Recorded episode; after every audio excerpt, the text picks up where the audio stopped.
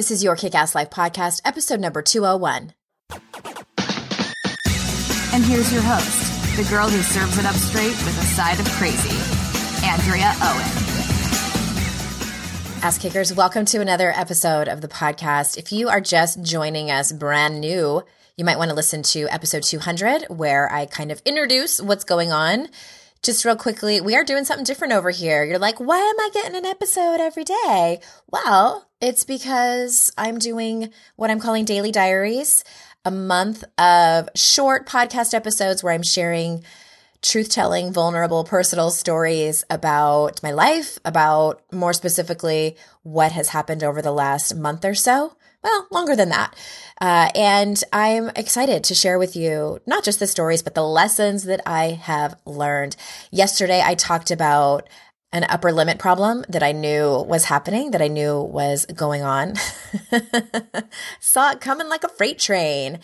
And today, as promised, I am going to talk to you about something that happened a few months ago that left me feeling pretty terrible.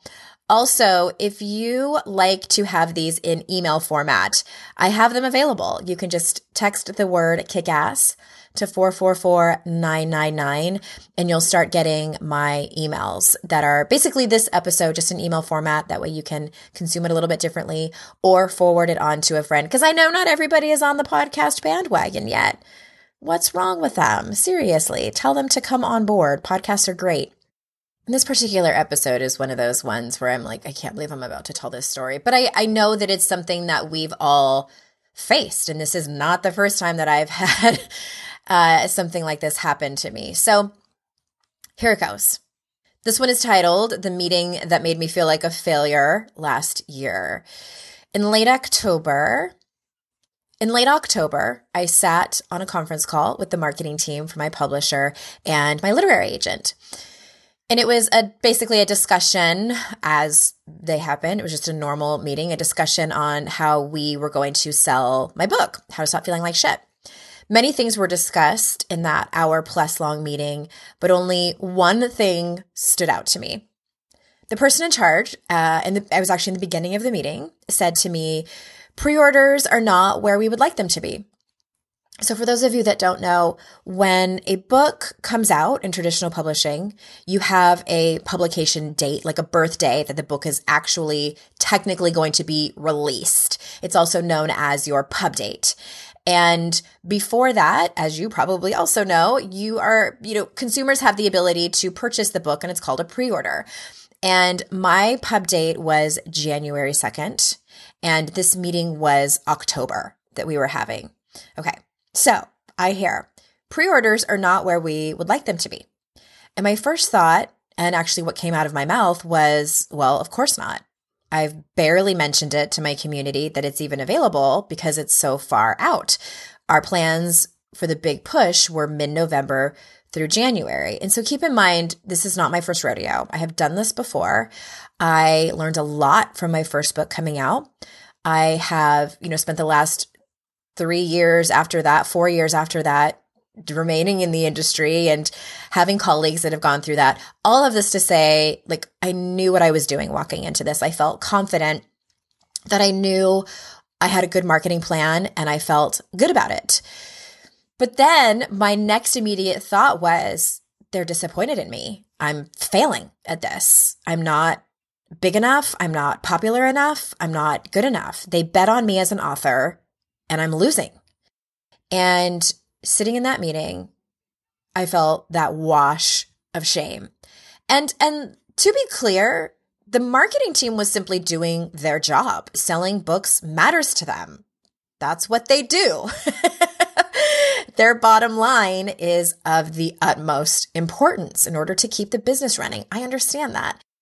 And I want to make it clear that I was the one making up stories about what they thought of me and who I was. Raise your hand if you have done that, making up stories about what they thought of me and who I was based on one sentence. I got off the phone and I cried. I called my friends and told them dramatically that my publisher was disappointed in me. Keep in mind, they never they never used the word disappointed. I did. I made the whole thing up. And I actually wondered if it was too late to quit, to just quit the whole thing. Forget it. I'm done. Then, um, in the very end of December, I went on my book tour. And the first stop was New York City. Do you guys remember when that cold snap? the first week of January went up the entire East Coast. Even Florida was freezing. And people started canceling for my book event. I was getting messages that they weren't able to make it. I was going to host a dinner with a bunch of colleagues that I had in um, lower Manhattan, and there was a blizzard. So I had to cancel it. And then I got an email. So this was all happening within about 24, 48 hours of each other. Then I got an email from my publicist that the bookstore in Chicago, which was my next stop for the following week, was worried about their January events because of the cold. And I'm, I was sitting in the Lyft and I'm thinking, oh, well, I'm just not worth the cold, I guess. And I was just sitting there thinking we should just cancel both of the events the one that was in Brooklyn in a few days and the one in Chicago the following week. I was actually thinking about canceling it all. And here's my point. Here's what was actually happening. I was looking for any excuse at all to not show up.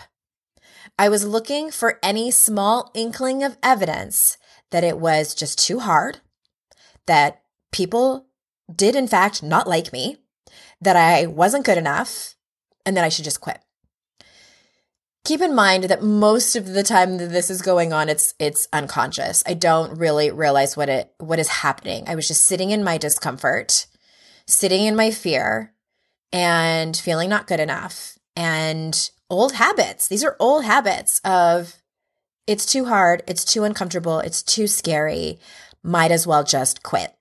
That would be more comfortable. Yesterday in episode 200 I talked about the upper limit problem, the ULP. This is a classic example. Things were rising for me. I had my second book coming out. I was doing a book tour, which I did not do the first with my first book. The ante had been upped. It was risky and vulnerable and scary. And my inner critic was totally and completely freaking out. I didn't want to fail. Nobody wants to fail. I didn't want to fail. I didn't want to disappoint people. I didn't want to disappoint my publisher who had bet on me. I didn't want to not measure up. It was all so incredibly uncomfortable.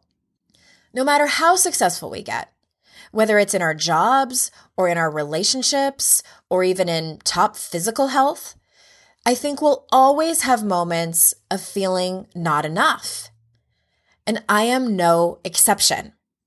Stick around for Friday's episode where this all comes together, and I'll tell you what ended up happening at those New York City and Chicago events and what to do when you find yourself wanting to quit. Uh, aka sabotage your life when you're up leveling and you're in that place in the middle of it all and things get really, really uncomfortable. There's even going to be an assignment for you. Okay, ass kickers, thanks for joining me today. And until tomorrow, I'll see you out in cyberspace.